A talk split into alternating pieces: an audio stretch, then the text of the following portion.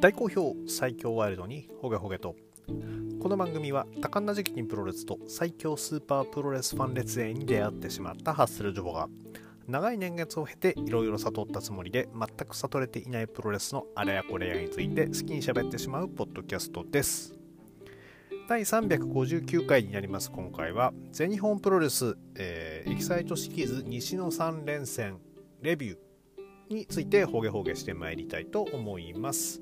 と言いましても全試合ねずらずらで喋ってもしょうがないのでせっかく3連続の大会があったのでその3大会通じてですねの感想みたいな形で言っていけたらなと思っております。えー3大会、えーまず共通してあったことと言いますと第1試合で中島克彦選手のシングルマッチ、えー岡山で大森北 VS 大森北斗。福岡で VS 井上涼。そして、えー京都では VS 綾部蓮という試合が組まれておりました、えー大森北斗選手とのですね、えーシングルマッチにおいてですね実はここが一番短いということで、えー日を過ぎるにつれてですね、え時間は過ぎていく、えー逆に言うとその一番ですね本来そのタッグパートナーでもあってですね、えーじっくり試合するかなと思った大森北斗選手との試合が、えー一番短いというですねこちらが5分、えー井上選手との試合が7分57秒。そして綾部蓮選手とは12分やってますんでね、えーそれでなぜ、えー短かったのかなんていうこともねあの一つ考察のところに入ってくるのかと思うんですけれども、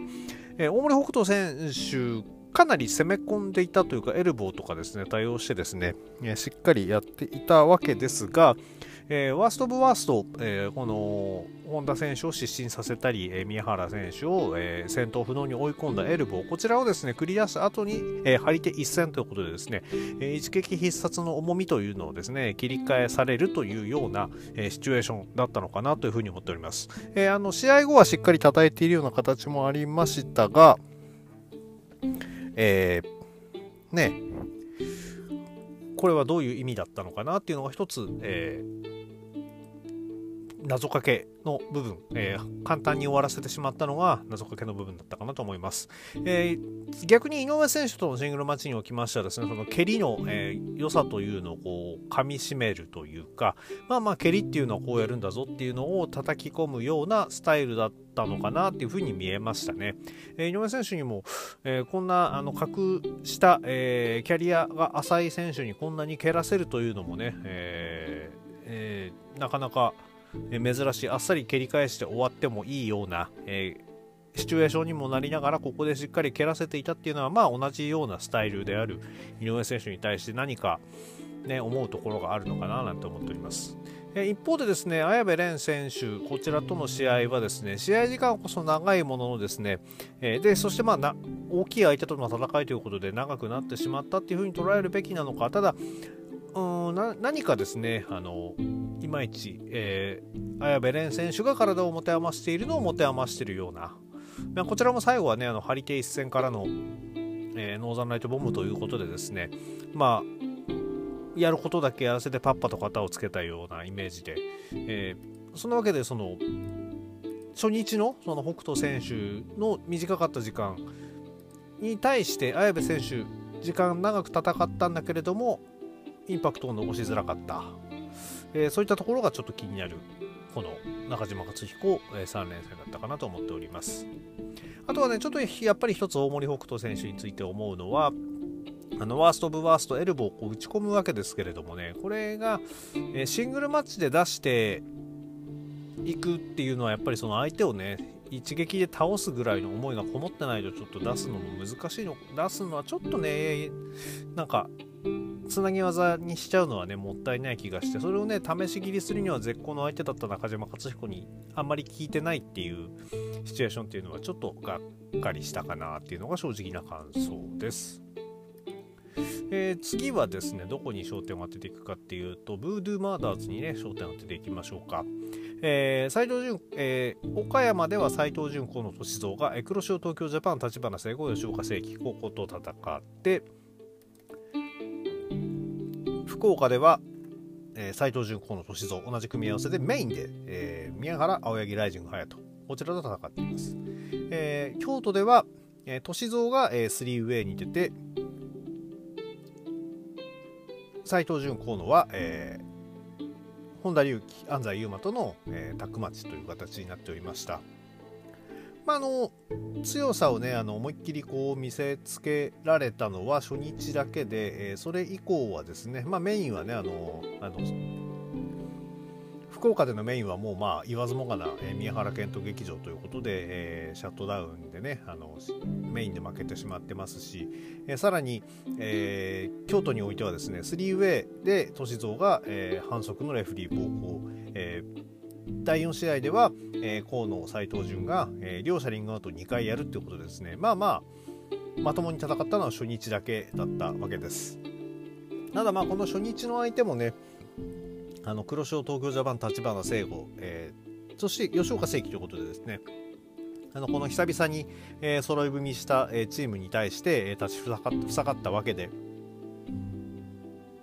やっぱりねちょっと斎藤麗がいないそして、えー、もちろんスワマも抜けてしまっているこのブードゥーマーダーズっていうのはですね、えー、いまいちこうこう何か方向性をですね見つけづらい、えー、ユニットに今なってしまうのかなというところでですねそう考えるとこのシリーズでのその反則っていうのが一つの、え回になってくるのかそれとも、えー、新メンバーを加えての、えー、話になっていくのか。それこそねあの前回その中島克彦がえー、ブードゥーマーダーズのドゥームスタイルに、え、勧誘をかけていたということもあってですね、まあ、ここの合体なんていうのもですね、えー、視野に入れてきてるのかななんてね、常に歳三さんもね、あの、忙しい意味でしょうし、まあ、今野さんは呼べば来てくれるんでしょうけどね、えー、ということで、さあさあ、どうするブードゥーマーダーズというような印象を受けた、えー、この3連戦でした。一方の、えー、先ほど言いましたこの、えー岡山での対戦相手であった黒潮東京ジャパン立花聖吾吉岡聖輝ですが、えー、黒潮東京ジャパンやっぱり入場が非常に良いんです。良いんですが全日本プロレス TV だとね消音なんですよね。やっぱりそうなってしまうとな非常にもったいない。まずここ一つ改善してほしいところっていうのが大きなポイントかなと思うのが一つ。そして、まあ、このそして、東京ヤンキースであります立花聖吾選手。この3連戦すべて負け負けを取られているっていうことでですね、まあ、あのクリーンフォールうん、いや、両方、うん、丸め込みがれが1回で、あとは必殺技食らっての負けなんでね、えー、ちょっとせっかくね、この間、井上選手を相手にですね、ガウラ TV 王座のですね、えー、良い試合をしたにもかかわらず、えー、こうやってちょっと、やはり、えー、大きいあの地方地方の試合とかに行くと負け役になってしまうとなると、えー、非常に、えー、もったいない使い方だなっていうのが、えー、浮かびます。立花吉岡組ということで、まあ、吉岡選手の使い方もね、まあ、あのメインあのあ京都ではねそのあのジュニアスペシャル8人タッグマッチということでですねこちらに組み込まれてなかなか面白いことをやってくれたんですけどそれ以外こうレッスルワン勢とこう一緒にねあのかなり使われるということで、えー、どういう形になっていくんでしょうか。この後、えー、お話ししますが芦野翔太郎選手に着目していきますとえー、久々の田村ダンとの合体もあったんですがその後、えー、大森北斗選手の勧誘を断って、えー、黒潮東京ジャパン選手との合体この後あれですね、え、世界卓挑戦も、え、表明しましたね、え、そういう流れもあってですねそうなってくるとまあやはり、え、吉岡選手もここに一緒に組み込まれるっていうような形が見えてくるのかなっていうような気がします。前回ね、あの、ジュニアバトル・オブ・グローリーに出てくれた時っていうのは非常に良い活躍して、まあ、今日もね、あのあ今回もの3連戦もキレッキレの動き見せておりましたんで、ね、ちょっとあのレスラー休業なんていうのは非常にもったいないなと思ってたところでですね、ここでまた全日本に上がってくれるっていうのは嬉しい話ですので、えただね、あのジュニアチャンピオンもモテモテですんでね、ちょっと話飛びますけれども、えー、ライネグ・ハヤト選手の挑戦を控えているにもかかわらず、えーと、武蔵選手からもねラブコール受け取っている田村段、えー、そこに吉岡選手加わってなんていう形になっていくとですねあの全日本プロレス所属、えー、ジュニアとですね、えー、所属じゃない、えー、外からの力。まあなんかファイプロやってるみたいな気分になってくるんですよねこうなってくると。でもそういうのとですねあのうまいこと絡んでいくことでですね化学反応が起きるんじゃないかってそちらは楽しみでありますね。えー、忘れちゃいけない、えー、この、えー、3連星立役者、えレイ・パロマさんですね。いやー本当西ででしかねあの参戦してくれないのが非常にもったいないぐらいであ3連戦出てないの？すいません。えっ、とそういえば京都は出てないのか。それでもえっ、と福岡岡山両方でですね、えー、素晴らしい明るく楽しいプロレス見せてくれまして、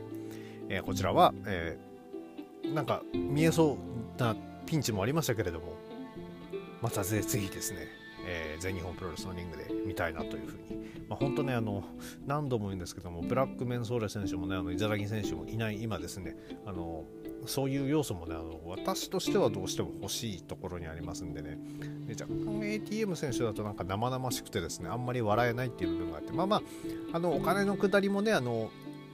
初めて見る人にとっちゃ分かりやすく面白い、えネタかと思いますんでね。回し野翔太郎選手があの車の、えやつをこうかっさらったりとかですね、えー、するシーンとかもねありましたんでね。あのまあ悪くはない、うん、お金出してくれてるしな。悪くないのかな。ただただですよ。あのこの後の話に続いていくわけですけれどもえっと大森さん。についてやっぱり語らなきゃいけませんね、えー、この3連戦につきましては、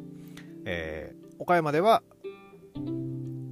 田村段大森高尾綾部蓮で、えー、宮原健と青柳優馬ライジング隼人と戦いまして残念ながら綾部選手が負けてはしまったものの一番大きな、えコールを受けておりました。入場はゲットワイルド。もう本当ねあの入場してきた時のみんなの嬉しそうな顔見てますか社長さん。もう本当に大大森コールまあもちろんねあの主役は、えー、田村ダンとライジング隼人である試合だったことは間違いなくてですねでも大森さん久々に動いてる姿見てよかったですね。えー、でそんな大森さんは、えー、次の日はですね、えー、なんとニューピリオドと組んで、えー、諏訪間鈴木秀樹佐藤光留との勝負、えー、大森さん、えー、この日はですねアックスボンバー乱れ打ってですね、えー、鈴木秀樹も諏訪間も蹴散らした挙句最後、えー、佐藤光留からもフォールを取るというですね、えー、なんかすごくこの若い2人に対してブレーンがついてるっていうねあの6人えー、3, 3人のトリオっていうのは非常になんか見てて楽しかったなと。この日はね、しかもノーフィア T シャツで入ってくるなんていうシーンもありましたんでね。いや大森さん本当に見れて嬉しかったな。で、最後ですよ。その、えー、問題の京都。えー、3ウェイマッチになってですね、これ大森高尾 VS 歳三 VS 三原、えー、和明だったわけですけれども、当初ですね、これ大森高尾 ATM 組という違う。カーベル伊藤組か。これがあったわけでまあちょっと3上結構ねグダグダだったんでねこれここにカーベル選手入ってたらさらにグダグダだったのかなと思うと自ら身を引いたのかまあなんかつなんかね都合があって帰れな出れなかったのか分かんないんですけどねあのただまあこの3大会においてもですねカーベル選手その何かプレゼント観客に出してのプレゼントをこう配るシーンみたいなのもかつてねあのサインボールをこう配る全日本プロレスでねサインボール配ってなんていうのもありましたんでねあのそれになんかこうそのシーンをねちょっと思い出させるようなことをやってくれているっていうのはまあまあありがたい話なのかなっていうふうに思っております。どうもね、ほんのあの3大会をこうバンバン行ってるんで、こう話が行ったり来たりで申し訳ないんですけれども、せっかくここまで話したんで、えー、田村段とライジング隼人の話もしていきましょう。えー、岡山で当たった後はですね、えー、京都で当たっておりまして、えー、京都ではこの、えー、スペシャル8人タックマッチということで、ライジング隼人、佐藤光、吉岡聖輝、阿部文則 VS 田村段、井上亮、土井成樹、ブラザーヤッシーということで当たっております。まあ、ブラザーヤッシーも久々に見てですね、えーまあ、今度また見るわけですけれども、私は。えー、そんな中ですね、最後はですね、ライジング隼人選手が、えー、新技オーバードーズ。こちらでですね、えー、田村段選手を仕留めていると。えー前回、えー、青柳敦樹選手に試し切りしてですね、えー、その後さらにですね、えー、田村段選手も仕留めている今回仕留めたということでこの技のですね、え、破壊力というのが、え、しっかりとみんなに思い知らされたのではないでしょうか。え実際ですね、あの非常に決まり方がえぐくてですね、えギブアップしなくてもレフリーが止めるような状況を作れる、え相手がエスケープできなければもう止めざるを得ない、えそういう状況になる形っていうのがもうすでに強い技ですんでね、あのそれを考えると、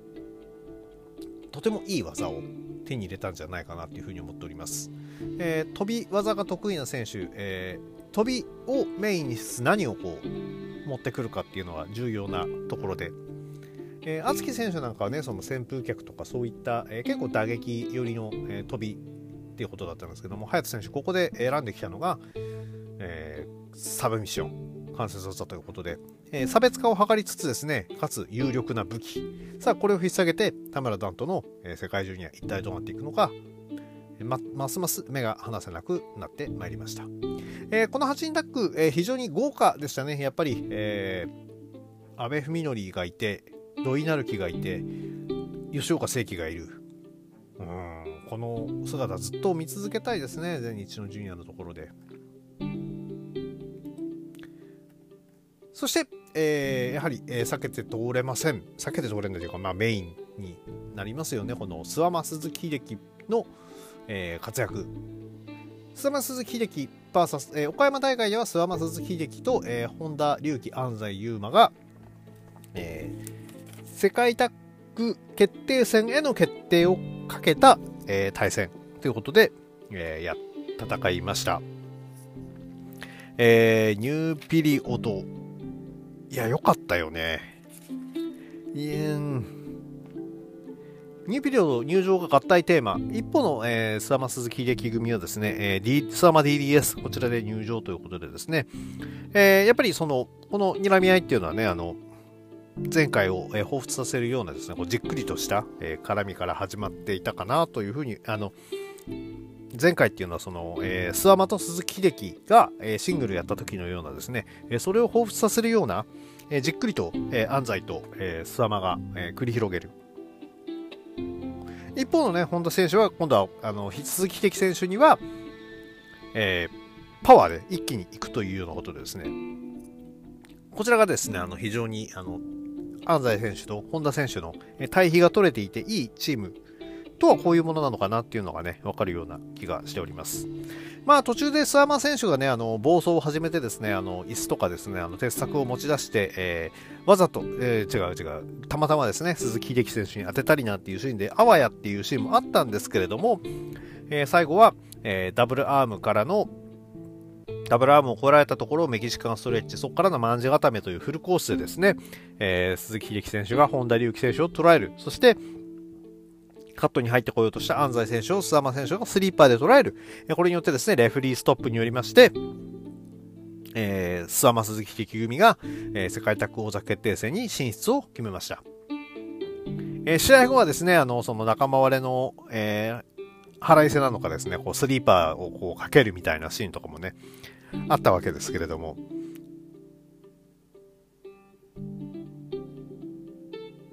でもですね、ん違う違う。違う、仲間割れした方がかけたのか。鈴木秀樹がスワマを本部したら、あの、20日の腹いせですね。で、スリーパーかけるシーンなんてのも挟みつつですね、えー、見事に駒を進めております。で、えー、この結果を踏まえて、えー、なぜかその、まあまあ、プレビューでも言いましたけれども、その本来はね、あの、ここは全然その本田選手たちとのむしろこっちが前哨戦になるはずだった、えー、諏訪間鈴木的、えー、佐藤光 VS 本田隆起安西優馬大森高尾のですね、この対これをですね、えーと、福岡で挟みつつ京都では、えー、新原健と青柳優馬 VS、えー、諏訪間鈴木秀樹、え、こちらのねあの一戦が行われました。いやこちらですねいや正直もう最後の方のペース見てですね、序盤、まず青柳優馬が捕まりすぎていた。うん、勝ちパターン。そして、えー、エンドゲームを切り替えされた。でもそこから、うん、勝ちパターンってもう正直勝つと思ってたんですよね。えー、久々に青柳優馬がですね、えー、スワマから勝利とかでね、あの、世界タッグに返り咲くのかなと思っていたらですねなんとこの日のスアマは非常に沈まないえー、宮原選手がですね、えーと、試合後の YouTube でも言ってたんですけれどもいつもだったらその青柳が耐えて耐えて最後疲れたところを仕留めるパターンが多かったんだけどこの日の諏訪間はその体力が切れな途切れなかったっていうまさにその通りかと思います。本来であれば青柳優馬のターンだったところで、えー、スアマが、えー、しっかりと切り返して、え最後はバックドロップホールド。隣では鈴木力選手が宮原健とダブルアームスープレックスホールドに捉えるというですね、あの非常に豪華な、えー、シーンで、えー、決着を持ちまして、えー、世界タッグ、えー、第98代世界タッグ王者にはスアマ鈴木秀樹のバカバカコンビがなっております。えー、試合後も良かったですね。お前ら全員バカにしてやるぞと。バカの時代が来るぞや、ほんとね、この、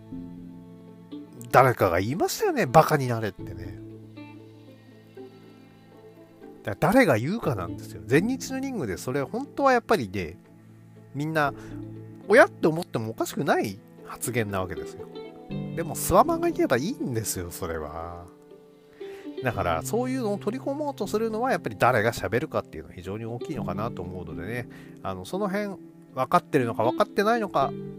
バカなのかバカじゃないのか。その辺も含めて、えー、スワマの時代バカの時代が来てるんじゃないかなっていうふうに思います。ただねあのうん文句言うわけじゃないんですけれど青柳優馬がやっぱりちょっと最近負けすぎなんじゃないかなっていうのがちょっと気になってて、えー、青柳優馬確かにもうすでに、えーと、負けても勝ちが落ちない選手になっている。これは宮原健人にも言えることです。です。ですがだからといって負けていいわけじゃないんだよっていうのは口を大にして言いたい。勝ちは落ちません。選手としての勝ちはもう落ちることはないです。でも、だからといって、負けるところを見たいわけじゃないんですよ。その辺はね、あの、誰に文句言ったらいいのか分かんないですけれども、えー、ファンは、やっぱり青柳優馬が勝つところ宮原健人勝つところも見たいっていうのはねあの分かってほしいなと思っております。えー、試合後はですね、えーと、本田隆起安西優馬がまた出てきたそしてさらに、えー、芦野翔太郎イケメン、えー、黒潮東京ジャパンがですね、えー、諏訪間鈴木秀樹の持つベルトに対して、え色気を出しておりまして、さすがにニューピリオドはですね、えー、挑戦した、えー、戦ったばっかりということだったんで、どうも次の挑戦は、えー、安西、安西じゃない、えー、足の東京ジャパン組の挑戦が決まったようです。こちらについてもね、あの後ほどレビューしていけたらなと思っております。えそんなわけでですね、えーと、西の3連戦、えー、まあ、久しぶりにがっつりとこうプロレスをねあの見る3連休だったわけですがただ、えー、やっぱり VOD は本当しんどいってだから金曜日にやったやつを土曜日のに見ててで土曜日に土曜日のその試合やってる頃に見ててですよ。で土曜日の試合やってる土曜日の試合を今度日曜日の、えー、試合が始まる前にこれ見なきゃなんなくて。でその後に日曜日試合全部見るって。まあまあ一日中プロレス見れるって考えりゃ嬉しいのかもしれないですけどそればっかりやってるわけにもいかないですからね。うん。まあまあでも3連チャン、えー、首都圏以外でですね、えー、3連チャン打ててそして、えー、全会場でですね盛り上がったっていうのは、えー、非常に喜ばしいことではないでしょうかますます全日盛り上がっていくといいですねそれでは本日は以上にいたしますこの番組では皆さんのご意見ご感想をお待ちしております。えー、TwitterX のハッシュタグ、えー、今日ほげでのつぶやきですとか DM リプライなどでですね、コメントいただけますと、えっ、ー、と、喜びますので、えー、ぜひお寄せください。それでは皆様ワイルドな一日をお過ごしください。